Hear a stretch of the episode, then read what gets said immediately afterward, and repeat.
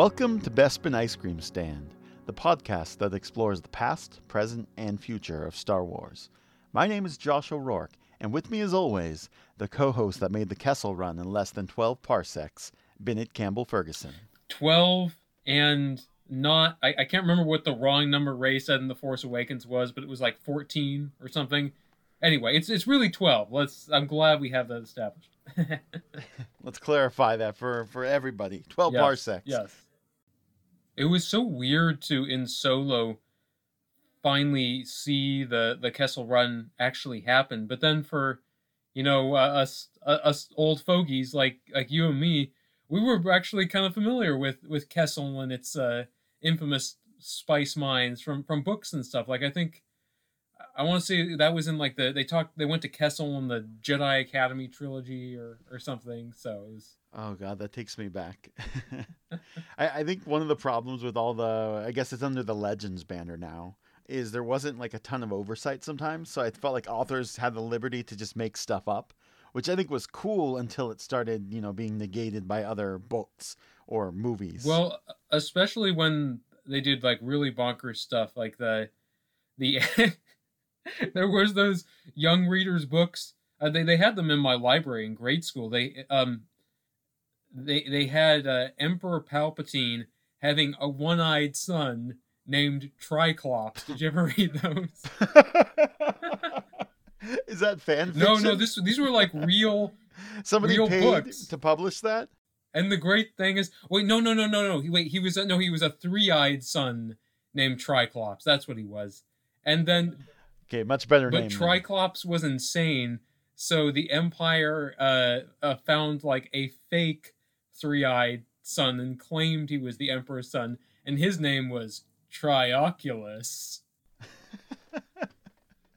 sense a pattern here. now I hope there was a trilogy of those books. I, I you know. I, I believe there was yeah yeah and and also uh, Palpatine had a, a grandson named Ken, which I think is maybe the least Star Warsy name uh, I've ever heard. Ken Yeah. Palpatine was yeah was he born in Los yeah, Angeles? Yeah, yes, in the the the little known uh, Sith district of of L.A. That was how it came to be. Yeah, exactly. Sith in L.A. the young uh, the young Jedi spinoff. Oh, I'm sure. hell yeah! So it's been a really slow news week. I spent a good solid hour trying to find something good to talk about, uh, and uh, the biggest news is that this company Farm Rich, uh, in another couple days, is going to release uh, Star Wars: The Mandalorian cheesy potato tots that are shaped like Grogu. Oh God. that that is the biggest news I could find. No, I'm not going to buy them, but yeah, I might buy them. it, it looks off. It looks like like Grogu tater tots, and I guess they're filled with cheese. well, well, are they green? See, that's the missed opportunity. They just look like tater tots. Yeah, this this is sounding increasingly uh, way dubious. Are they? I mean, not that I want to eat. this green deal is getting tots, worse. but are are they really Grogu tater tots if they're not green? It's um when he evolves into um potato colored Grogu in season three. Oh my gosh. Have you ever seen like those uh th- th- those those Star Wars cookbooks that you know tell you how to make things called like Darth Malt and other other puns? I know you're talking about, but I haven't seen Darth Maul specifically. That's genius. I, I've never actually had one of those, but I have always you know thought that it, it would be fun to you know experiment with that kind of thing. I, I mean, I, I think my dream Star Wars uh, food would be like red velvet cake that looks like Darth Maul's head or something. See, my problem with those kind of books and and things like that, they're fun and like I'm glad they exist and I can ignore them. Uh, but any franchise that's not known for its food, it's weird to have a food cookbook. Like I have the Bob's Burger cookbook because they cook different burgers. That makes sense.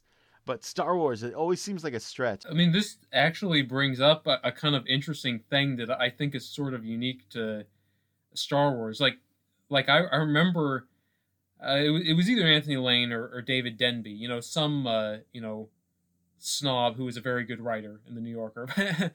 whoever it was, they were complaining about the fact that in, in Star Wars, you know, no one seems to to eat. But but I always I never minded that. I always liked that food in Star Wars was always a very generic thing. Like in The Empire Strikes Back, you just see like Yoda nibbling at like just what looks like a, a little like shapeless chunk of something, you know.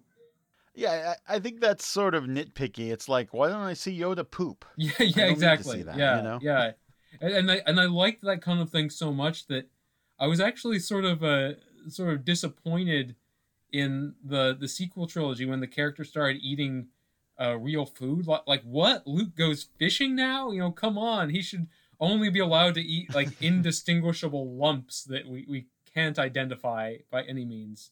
Indistinguishable lumps. That's the episode yes. name for sure.